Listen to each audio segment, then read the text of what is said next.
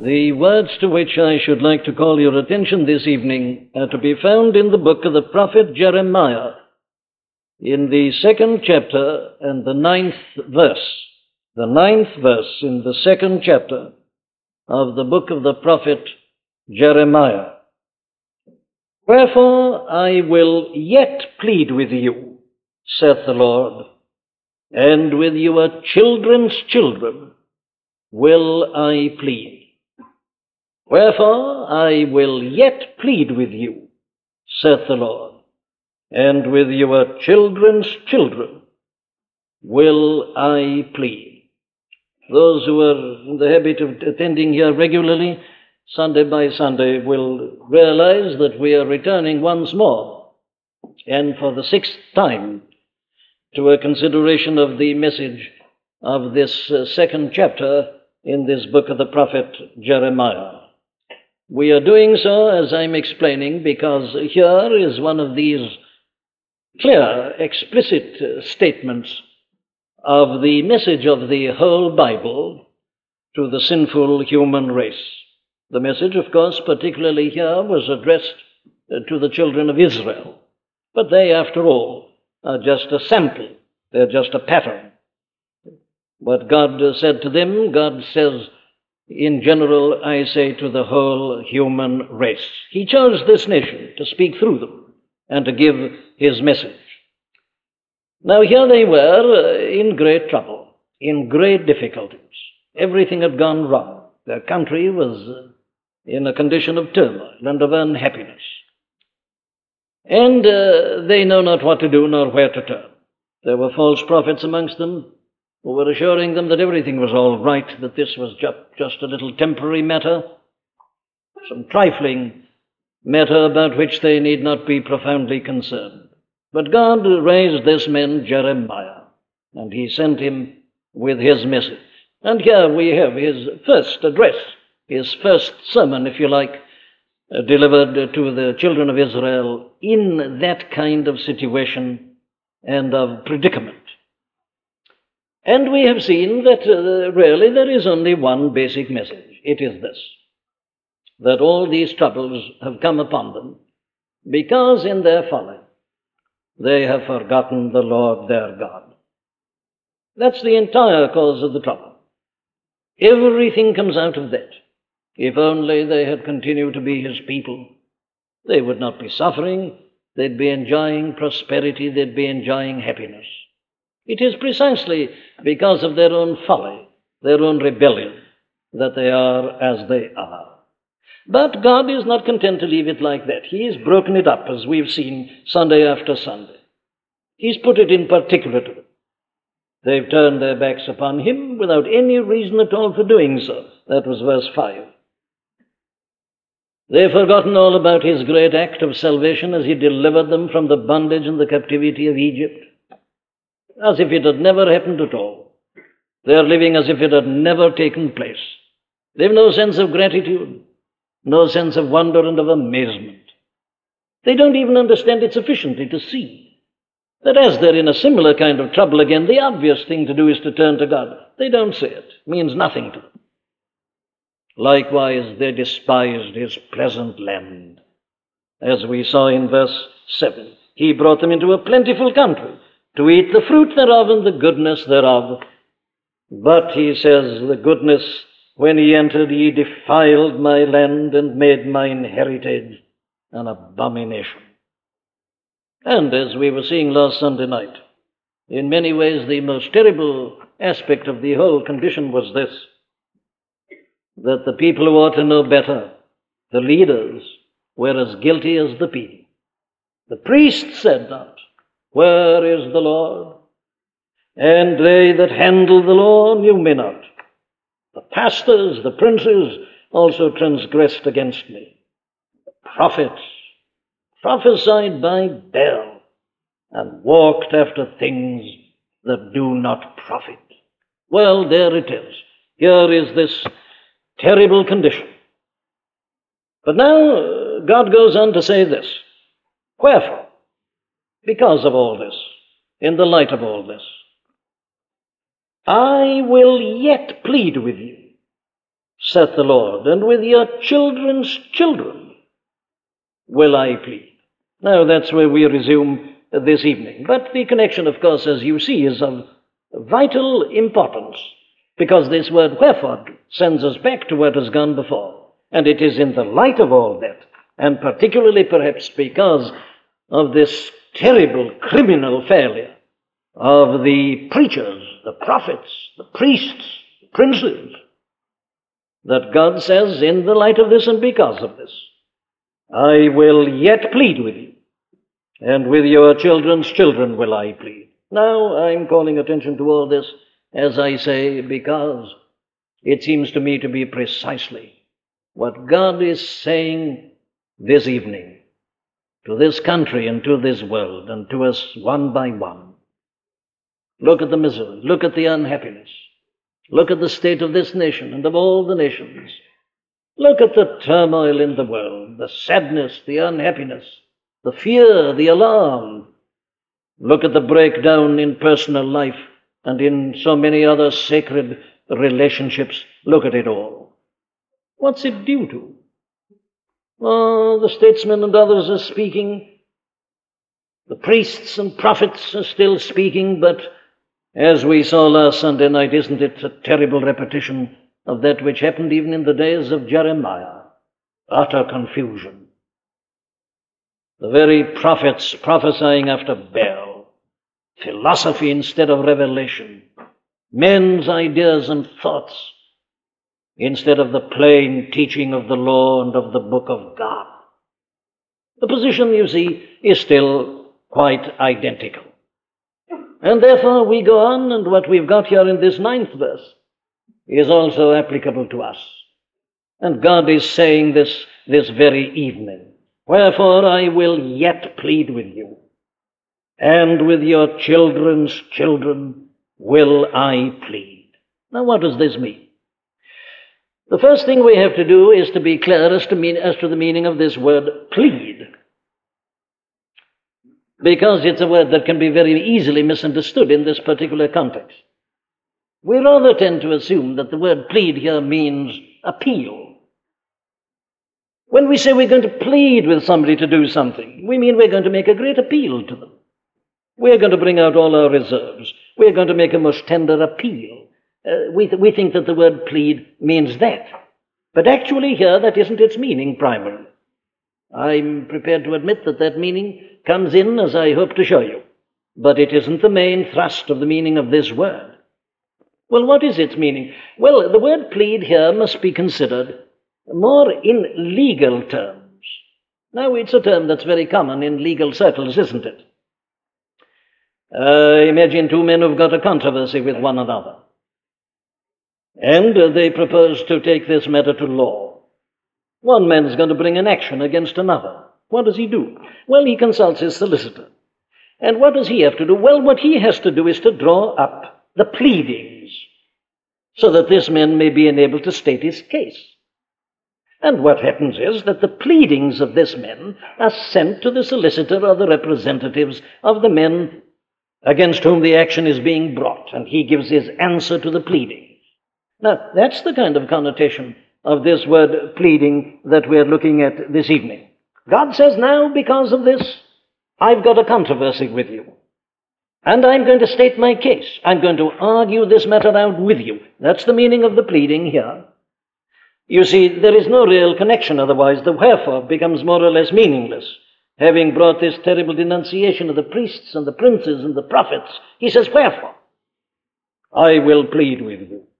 Oh, no. He's going to take up a case. He's going to conduct a controversy. He is going to indicate exactly to them what they are doing and what he thinks about it. Now, this is a very common use of this word plead, of course, in the Scripture. Let me give you one other example, which is exactly parallel with this. In the book of the prophet Micah, in chapter 6 and in verse 2, you read this. Hear ye, O mountains, the Lord's controversy, and ye strong foundations of the earth. For the Lord hath a controversy with his people, and he will plead with Israel. It's a pleading in the sense of a disputation. of an argument, of a case presented and argued out thoroughly. Very well. That is then what God is saying at this point to the nation through this prophet Jeremiah.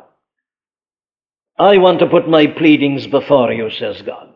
Now, how does he do that? Well, God does that in two main ways. One is, of course, the way that he adopts here. He does it in words. He reasons it out. Exactly, I say, as that client goes to his solicitor, and the solicitor draws up his pleadings, and he puts them on paper. He writes them or he types them. There are the pleadings on paper. God uses that method. And, of course, that's what you've got very largely in the books of these Old Testament prophets. God stating his case. God presenting the pleadings. God saying, this and this and that. That's my reason. That's one method. But you know, it isn't the only way in which God pleads. Sometimes God pleads with people by doing things to them, by actions, by interfering in their life, in the course of their life and living. This is something, again, that you read of constantly in the pages of the Scripture.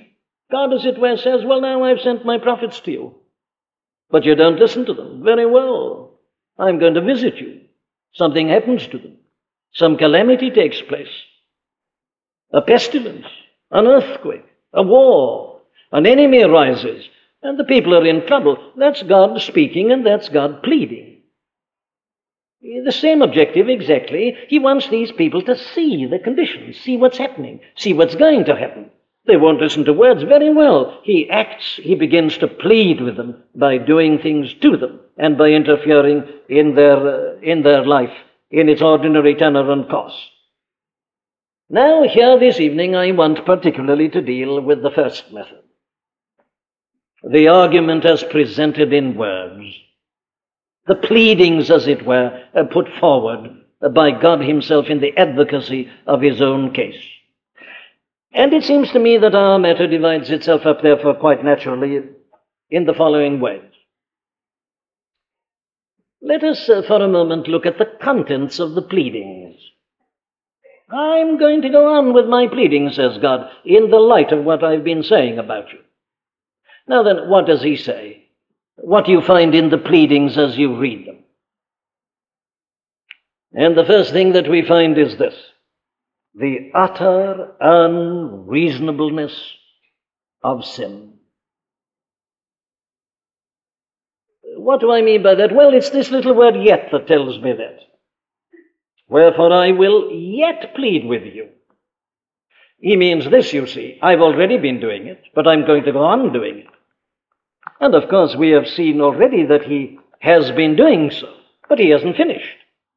He's multiplied his arguments, he's brought out reason after reason, but he says, you know, I haven't finished even yet. I've got more things. Then he begins to say this and he says that. You read your chapter and you'll find how he brings out his further arguments. And from that I deduce this principle, that sin is utterly unreasonable. There's nothing to be said for it. The arguments against the sinful life are literally endless. And here we've got in this chapter but a selection of the possible things that can be said. It doesn't matter which angle you look at sin and the sinner, the sinful life. It doesn't matter from what standpoint you face it. There's nothing to be said for it. If you take it in terms of pure reason, if you analyze it in terms of what a man is doing, take, for instance, the argument we've already seen in verse 5. God turned to the people and said, tell me, what iniquity have your fathers found in me that they are gone far from me? What reason is there for the sinful life? I ask again, what reason is there really for not believing in God tonight? What is there as an objection against the 10 Commandments? What's the objection to the Sermon on the Mount? And the answer is, of course, there is no objection. Nobody can defend sin in intellectual terms. There's nothing to be said for it at all. The thing is essentially wrong. Here is the real life, and there's no argument against living it. And then, but look actually at what men are doing. Take it that way. He says they followed, walked after vanity and become vain. You can't defend that. I mean, let's get a man, let's call a witness and let him to put up tonight the case for drunkenness. Let a man put up the case for drunkenness. Spending his money in large amounts in order to knock out his higher centers and his real control of himself, to make a beast of himself, to cause his wife and children unhappiness, and, as I say, to look even almost like a beast, if not worse. What's the defense? What's the argument? There isn't an argument. There's nothing to be said for it intellectually. But you don't only look at it intellectually. Look at it from any standpoint. Look at it from the standpoint of productivity.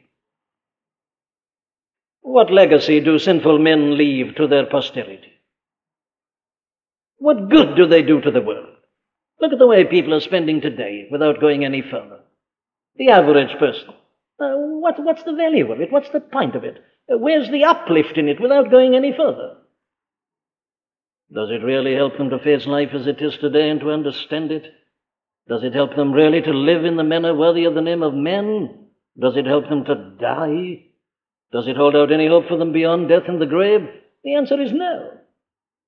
There's nothing to be said for it. So, you see, that's what the prophet is saying by this little word, yet. He says, I've shown you this, that, and that about it, but I haven't finished. I've got further things to show. And he'll go on to show the perverse character of sin, the unutterable folly of sin, and then its futility and so on. Now then, I'm summing it all up by saying that we see here the utter unreasonableness of sin. Can anything be said for it? Now that's the kind of argument that God is putting down, first of all, in his pleadings. He said, look at the number of arguments that I'm bringing against you. Look at the things that I'm able to say so easily, so obviously. Why don't you see it? Very well, there's the first thing that I find under this heading of the contents of the pleadings, but let me come to a second. He also puts down in the pleadings the deep-seated and stubborn character of sin. Have you ever considered that, my friend? The deep-seated and the stubborn character of sin. Where do you find that, says someone? Well, let me tell you where I find it. Here he says, I will yet plead with you, saith the Lord, and with your children, and with your children's children. He has already said in verse 5, thus saith the Lord, what iniquity have your fathers found in me? There it is, you see. This is what God is saying. He says, you know, I said in the past the very things I'm saying to your fathers. I'm now saying them to you. I'll go on saying them to your children. I'll go on saying them to your children's children. In other words, it comes to this, doesn't it? That there's really only one message in the Bible. Here is a history that, at any rate, by now looking backwards, covers at a minimum 6,000 years. And what has been said to the human race during this 6,000 years? The answer is the very self-same thing that needs to be said to it tonight. You see, there's nothing new about sin. It's a very old trouble. It's a continuing trouble. Here it is, from generation to generation. Still the same old thing. Isn't it clear from the history of the Bible and from the general secular history of the human race that, in the words of the German philosopher Hegel, whom I'm very fond of quoting in this connection, Hegel put it all in a nutshell. History teaches us that history teaches us nothing. That's a very profound remark. History teaches us that history teaches us nothing. What's he mean? Well, he means this. That experience of the past doesn't put us wise to the conditions. I pleaded with your fathers. Very well, you can look back and read the record of the fathers. They were reminded of it constantly by these prophets. Have you noticed how the prophets had a habit of recapitulating the whole history of the children of Israel? Almost every one of them does it. What for? Well, in order to show this very point. It's the same old story. Your fathers were guilty of this. You were guilty of it. Your children will be your children's children. Experience doesn't seem to teach the human race, does it? Of course, we're always imagining that we're going to learn a lesson once and for all. We remember, many of us, the statesmen of the First World War. They used to wax very eloquent on this theme. They said, you know, this is the war to end war. At last. But you see, we've had a worse war since. They're preparing for another. No, mankind doesn't learn. It doesn't matter what's been said to the fathers. It's going to be said again to us, and it'll have to be said to our children after us. Why? Well, because we go on repeating the same errors. The same things are being done from age to age, and from generation to generation. Now, this isn't only true of mankind at large, it's true of us one by one. Do we learn by experience? Here's a man committing a sin last night, and he's been very miserable and unhappy today. He says, I'll never do that again. Do you believe him? Is the experience of today really going to lead to that result, that he'll never commit that sin again? We know perfectly well that it doesn't. We go on and on. Though we suffer and say, I'll never do it again, we do it again. Though we know what it's going to lead to, though we know we'll be ashamed of ourselves, though we'll be miserable and wretched, back again we go and do it. It's true of us individually. Our own experience doesn't help us. It doesn't seem to deliver us. You see, the mere knowledge of consequences is not enough. That's the greatest fallacy probably of this 20th century, which has believed so much that if only you tell people of the evil consequences of drink, sex abuse, and war, that they'll all at once stop. But they don't stop. They never have stopped. God had told the fathers of these people quite plainly. They hadn't listened. They'd reaped the consequences. But here are their children doing exactly the same thing. Oh, yes, says God, and your children are going to do it, and their children are going... I'm going on with my pleadings. Now then, what is the lesson here? What is the message? Oh, it's just this. It is what I've called the deep-seated, the stubborn character of sin. Oh, my dear friends, this is the lesson we need to learn. That this thing that is damning the individual life and the life of the whole world and all its nations tonight is something that is so much a part of the warp and woof of our sinful, fallen human nature that your education can't touch it. Knowledge makes no difference to it. It's quite impervious to all the arguments of reason. All the lessons of history leave it quite untouched. Why? Oh, I say, because it's something that's at the very center of the personality. It is down in the very depths of the being. Where is the trouble? Well, says the Bible, it's in the heart. Out of the heart of men come evil thoughts, murders, adulteries, fornications, and such like.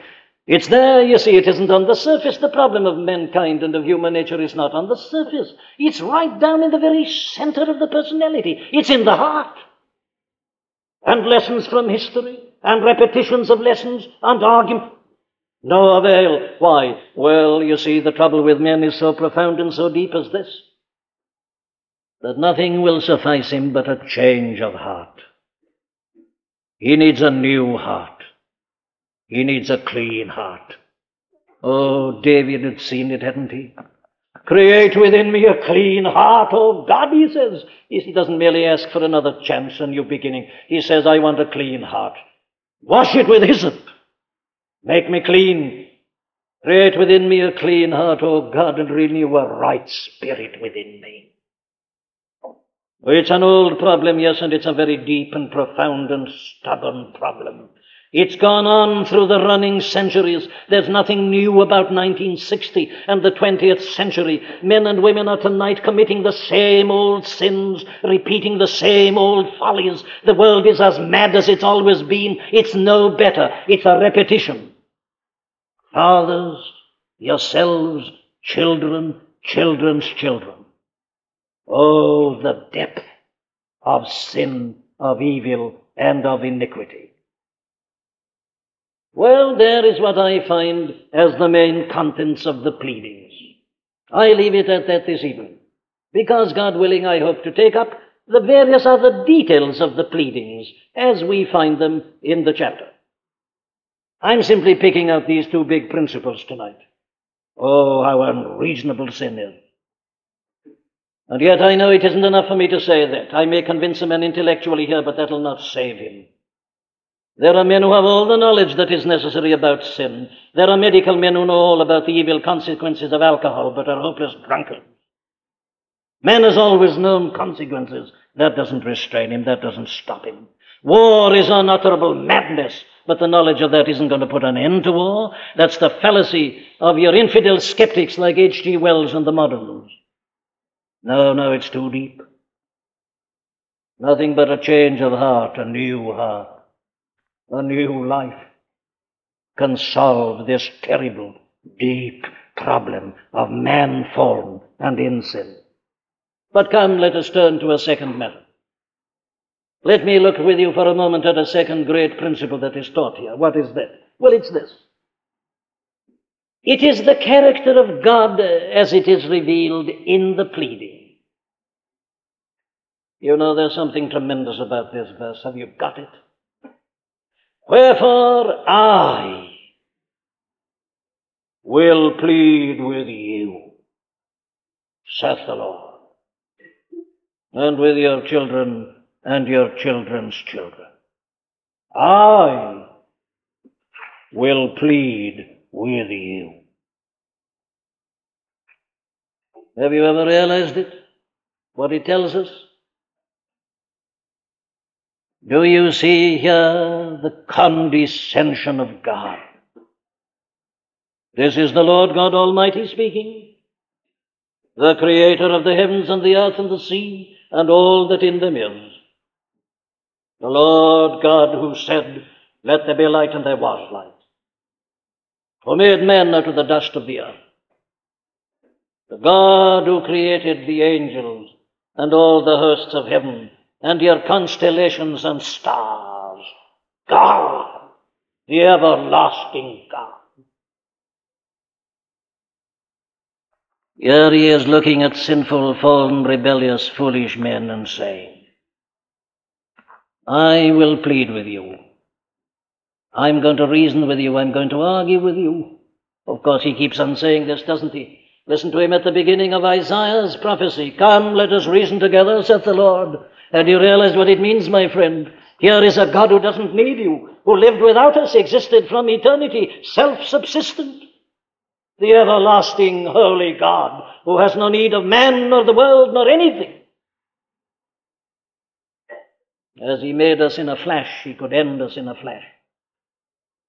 He could put an end to the whole sorry, miserable business of the history of the human race. He could wipe the earth out of existence. He doesn't need it. He doesn't depend upon it. It gives him no advantage. And there he is, everlasting and infinite in power and glory and majesty and might and holiness.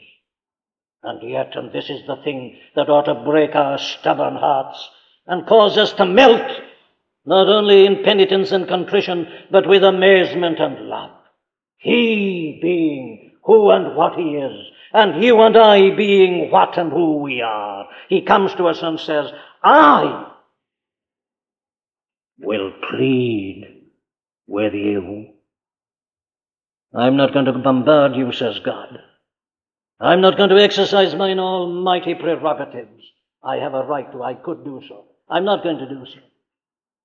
I'm going to come down. I'm going to stoop to your level. I'm going to speak to you in terms that you can understand. I'm not going to give you displays of my glory and my majesty. I'm going to come down and talk to you. I'm going to put up the arguments. I'm going to ask you, what have you got to say? I'm prepared to enter into a controversy with you. I'm not going to bombard you, says God. I'm not going to exercise mine almighty prerogatives. I have a right to. I could do so. I'm not going to do so. I'm going to come down. I'm going to stoop to your level. I'm going to speak to you in terms that you can understand. I'm not going to give you displays of my glory and my majesty. I'm going to come down and talk to you. I'm going to put up the arguments. I'm going to ask you, what have you got to say? I'm prepared to enter into a controversy with you. Do you know, my friends, if the realization of that ought to be enough to save every one of us. the infinite condescension of the Almighty God, who almighty as he is stoops to our weakness and comes down and, as it were, is prepared to let us speak and to say what we've got to say. He's going to enter into controversy. Oh, the condescension of the Almighty God. But then look at it in terms of his compassion. It's the same thing, you see. The fact I say that he's prepared to do that, what makes him do it? Why does he trouble with us at all? Why doesn't God destroy the universe and get rid of sinful men? Oh, I'm entitled to ask the question. You read your 104th Psalm and you'll find that the psalmist really does that at the end of his psalm. He gives us that wonderful description of God in his glorious creation. He tells us about the animals and the mountains and the little rivulets and the streams, and how everything is working so harmoniously according to the law of God. Then he looks at sinful men, and he can't bear the sight. He says, this is a travesty, this is a monstrosity. Let the sinners, he says, let the sinners disappear. Let them get out of sight. Let them be banished out of the universe. Can't you understand the feelings of the psalmist? God made man in his own image, gave him that greatest of all privileges, to be like God in certain respects. That's true of nobody else. Put him into paradise, everything perfect. Nothing required, it was everything was there. And yet man in his utter folly, in his pride, rose up against him and defied him, and thus brought upon himself calamity, and has gone on doing it, and has complained to God, and is ever ready to blame God for his own misdeeds. And in spite of it all, God still troubles with us, and is prepared even to plead with us. What is it I say? It's his compassion. As I live, said the Lord God through Ezekiel the prophet, as I live, saith the Lord, I have no pleasure in the death of the wicked, but that the wicked turn from his way and live. Yes, says Peter, he is not willing that any should perish, but that all should come to repentance. That's the God whom men and women are scoffing at, and from whom they're turning their backs in their cleverness and in their pride. This is the God they won't turn back to in their calamity at this present hour, and that's his character. Infinite in mercy and in compassion. A loving God and a gracious God. I take no delight in the death of the wicked, says God. I don't will that any should perish. Oh, the compassion of God. And it is because of that, I say, that he comes down and condescends to plead with us. Yes, but look at another aspect of his glorious character. You see, the attributes of God are in this one little verse. Look at them, my dear friend. Look at his long-suffering. He's pleaded with the fathers. He's pleading now with these. He's going on to plead with their children and with their children's children. And that's the record of the Old Testament. Look at this mighty succession of prophets he raised. Indeed, God himself reminded this recalcitrant people of that on one occasion. He says, look, I've risen up early. He uses that glorious anthropomorphism. He says, rising up early, I have sent them. One after another. They'd already rebelled, they'd already sinned. But you see, he goes on sending them prophets, but they reject them one after another. Our Lord put this in one of his last parables, you remember, to those wicked husbandmen. He pictures God there as the owner of that vineyard. He sends a servant, they kill him. He sends another, they kill him. Sends another, and on and on and on. And you know, we are here tonight because of this. The world is still in existence because of this, not willing that any should perish. Oh, the long suffering of the Almighty God. He keeps on pleading with us. In spite of our deafness, in spite of our rebelliousness, in spite of our refusal to hearken unto him. He not only does it with the whole world and with nations, He does it with us one by one. Is there anything that so breaks the heart of the true Christian believer as to look back across his life and see how for years he spurned the voice divine? I was not ever thus, nor prayed that thou shouldst lead me on. I longed to choose my path, fool that I was. And you know, I believe that through the countless ages of eternity, this will be a part of our theme and of our anthem, the long suffering of God. He chased me down the nights and down the days and down the labyrinthine ways of mine own mind. He followed me year by year. In spite of my headstrong folly, he didn't give me up. Oh, love, that wilt not let me go. That wilt not let me go. I give my weary soul to thee. The long suffering of God. Your fathers, you, your children's children. I'm going on. Oh, that God would open our eyes to see something of the glorious attributes of his eternal being, as they're displayed here. But you know, I haven't finished. There's one other that I find here. And that is the righteousness and the justice of God. What do you mean, says someone? Well, listen to it again. Wherefore, I will yet plead with you, saith the Lord, and with your children and your children's children will I plead. I'm going on with it. Yes, but not forever and forever. God is long-suffering. But man in sin, you see, misunderstands that. He says it's all right.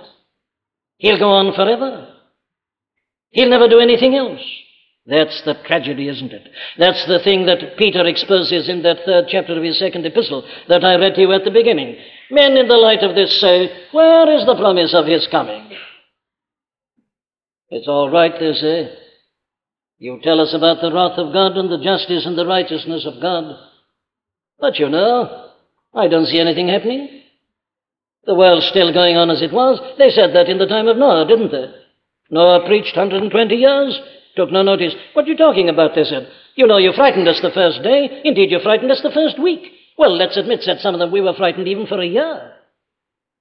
We thought a great deluge was about to take place. But no, they said, what are you talking about? It's 100 years since you began saying this sort of thing. Where is the promise of his coming? For from the beginning, everything stands out as it has done. What are you talking about? Oh, says Peter, that's the tragic mistake that you're making. You don't understand the long-suffering of God. You don't see that it leads to something else. You're abusing it. And that is the essence of your error. They did it at the flood, I say.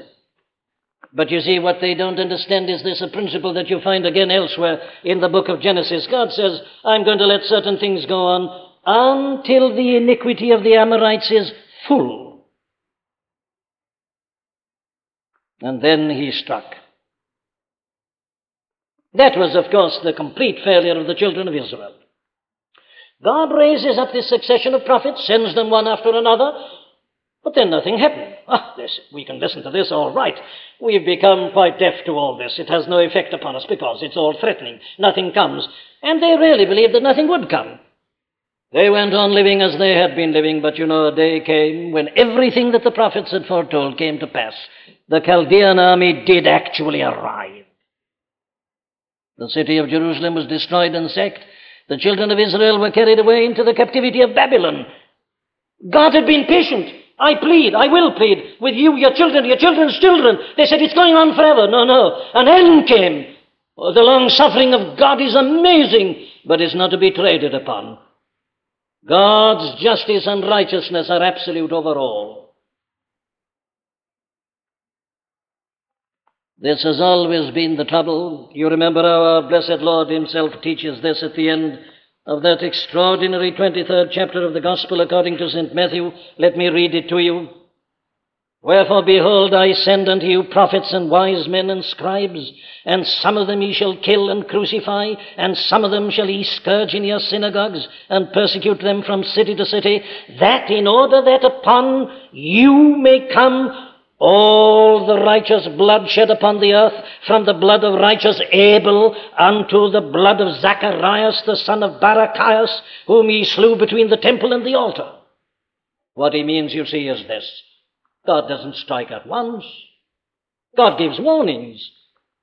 And he goes on giving them, but not forever. A time comes when suddenly all that has been prophesied comes to pass. Upon this generation shall come the blood even from the time of Abel, and from the centuries before, when Zacharias the son of Barachias was slain unjustly between the temple and the altar. And do you remember what our Lord said there was fulfilled in A.D. 70? When the children of Israel were again routed and their cities sacked and destroyed, the temple razed to the ground, and this nation thrown out amongst the nations where they've been until this night. Oh yes, it came to pass. And so Peter says, don't misunderstand God's long-suffering. Remember that with him 1,000 years are but as one day, and one day as 1,000 years. The Lord is not slack, as some men count slackness. He's very long-suffering, not willing that any should perish, but the day of the Lord will come. It will come as a thief in the night. Oh, the holy, righteous, just character of God is eternal and must be vindicated, and shall be vindicated. Very well, there we've looked at the character of God as it is revealed in this 9th verse of the 2nd chapter of the book of the prophet Jeremiah. Shall I ask you to consider with me my 3rd and last point very, very briefly? Here it is. Why does God thus plead? I've told you something about the contents of his pleadings. I've told you that he does so because of his great and glorious character. Let me ask again, why does God thus, in his infinite kindness and compassion and condescension, take the trouble to plead with us? And the answers are very simple. The first object is to open our eyes to the truth about ourselves. That's what he was doing. What iniquity have your fathers found in me? What's the matter? What was the matter with them? What's the matter with you? Do you know God raised up all these prophets and sent them that these people might be awakened, that their eyes might be opened, that they might see exactly what they were doing and the terrible danger in which they were? That was his object, to open their eyes. That's the whole object of preaching. Saul of Tarsus, apprehended on the road to Damascus, is given a commission. What is it? He says, I'm going to send you to the nations and to the people. What for? To open their eyes, to give them light, to enlighten them, to open their eyes, and to bring them from darkness to light, etc. That's the business of the gospel and of all preaching, that we may see the truth concerning ourselves. God pleads with us in order that we might see it. And he does that, of course, secondly, because he would bring us to repentance. Not willing that any should perish, but that all should come to repentance. Oh, God takes this trouble, my dear friend, that you and I may see what is the truth, and then, having seen it, go to him and say, oh, God, can you possibly forgive me? Such a fool. Such a worm, such arrogance, such vileness, such lunacy. Canst thou forgive? The man turns to him and acknowledges his sin. You know, God's done this right through the centuries. There are some notable examples of this in the Bible. Do you remember David committing that terrible sin because of his lust, you see? He murdered a man that he might have his wife as his wife. Terrible. And he was very pleased with himself. But God sent the prophet to open his eyes and to enlighten him, Nathan the prophet. Thou art the man! What for? Well, that David might come to the condition that he describes himself in Psalm 51. Against thee, thee only have I sinned, and done this evil in thy sight, The goodness of God, says Paul to the Romans, leadeth thee, is leading thee to repentance. That's the meaning of his long suffering and his compassion and all the delay of the execution of the final sentence. The goodness of God leadeth thee to repentance. He wants you to see it and to acknowledge it and to get down before him and to prostrate yourself before him and to cry out for mercy and for compassion. That's why he pleads. But you know he's got another reason. And I'm free to confess that this is to me one of the most amazing things in the whole of the Bible. God pleads with us in this way in order to justify himself to us and to the whole world when at the end he comes to execute the sentence and to mete out the punishment that sin in all unrepentant persons so richly deserves. God pleads in order that he may justify himself and his own action. Now let me take you to David again, Psalm 51. It's a wonderful commentary on this verse of ours tonight. I am confessing my sin, says David. Against thee only have I sinned and done this evil in thy sight. Why? Why does he say that? Well, David tells you, that thou mightest be just when thou speakest. I'm admitting it all, says David, so that when you come to tell me about the punishment you're going to mete out upon my dastardly sin, you will be absolutely right in everything you say, that thou mightest be justified when thou speakest. You know, says David, there's nothing to be said against what you are going to say. I admit it all. I want to justify you. If you ruin me and destroy me and cast me into hell, I want to say, says David, you'd be fully justified in doing it. That thou mightest be justified when thou speakest. That's why God pleads. Have we got it, my friends?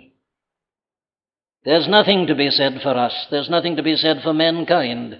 There's nothing to be said for the human race in sin. It's mad. It's arrogant. There's no plea. There's no defense. We can't justify a sinful life or any single act of sin against such a glorious God. Not only that, can anybody deny but that you've ignored his plain and clear warnings and threatenings? Isn't it all in the pleadings? Hasn't God put it all on paper for you? Hasn't he told the race from the beginning his way? Obey me, I'll bless you. Disobey me, I'll curse you. The two possibilities. It's everywhere in this book. The pleadings have got it all. God has told us beforehand. He's made it quite plain and clear that if a man dies unrepentant, he goes to torment and to hell. So God is justified. He's told us. He's warned us. Oh, but there's something much stronger. Any man who ever finds himself in hell will be there in spite of God's love and mercy and grace and compassion. God so loved the world that he gave his only begotten Son. It isn't only that we've ignored the law and have spurned the voice divine and have refused to listen to the mighty argument. God, in the person of his Son, came down to plead, to put the case. Not only that, to deliver us out of it. It's the whole meaning of the incarnation. It's the whole meaning of his death upon the cross. And all he suffered and endured, his death, the shedding of his blood, the breaking of his body. It's the whole explanation.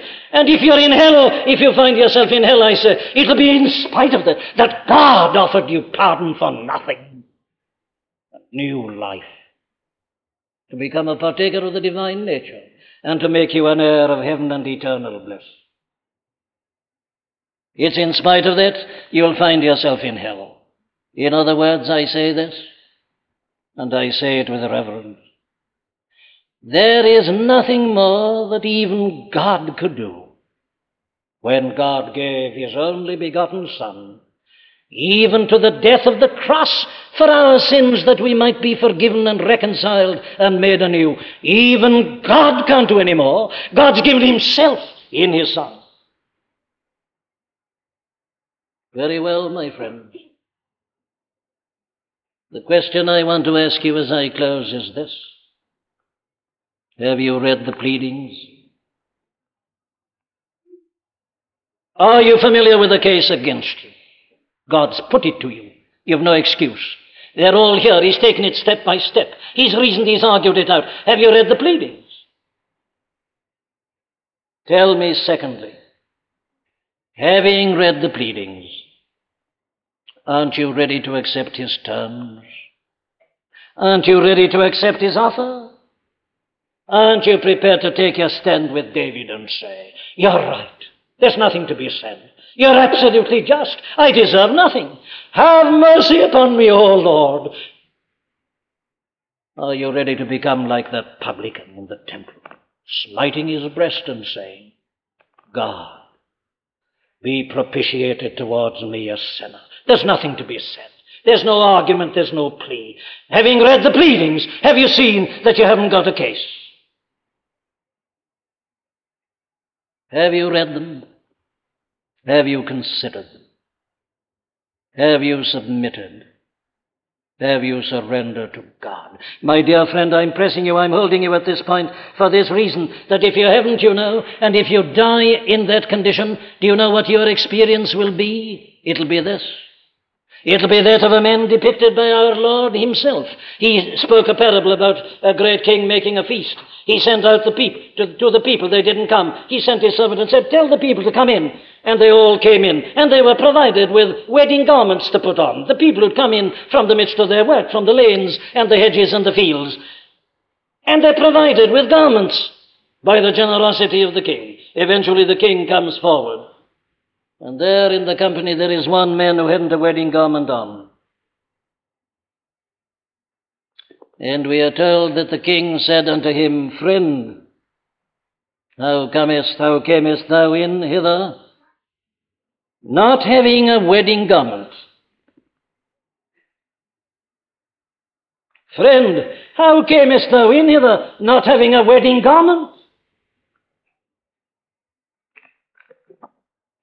Friend, how camest thou in hither, not having a wedding garment?" And the question goes on being repeated. Why? Well, here's the reply. And he was speechless. Speechless. Why was he speechless? Oh, because there was nothing to be said. There was no reply. There was no excuse. He was just a fool. He was just arrogant. He was just proud. He was just too big to take the wedding. He was speechless. And when God looks upon any man in the final judgment who has not accepted his offer of free salvation in Jesus Christ, he will just say, "I gave you the pleadings. What have you got to say?" And there'll be nothing to say. Every sinner will be speechless. God had warned, God had condemned, God had put it all in writing. Above all, he'd sent his Son. There was the way out, the offer, all for nothing. What is there to say? There is nothing to say.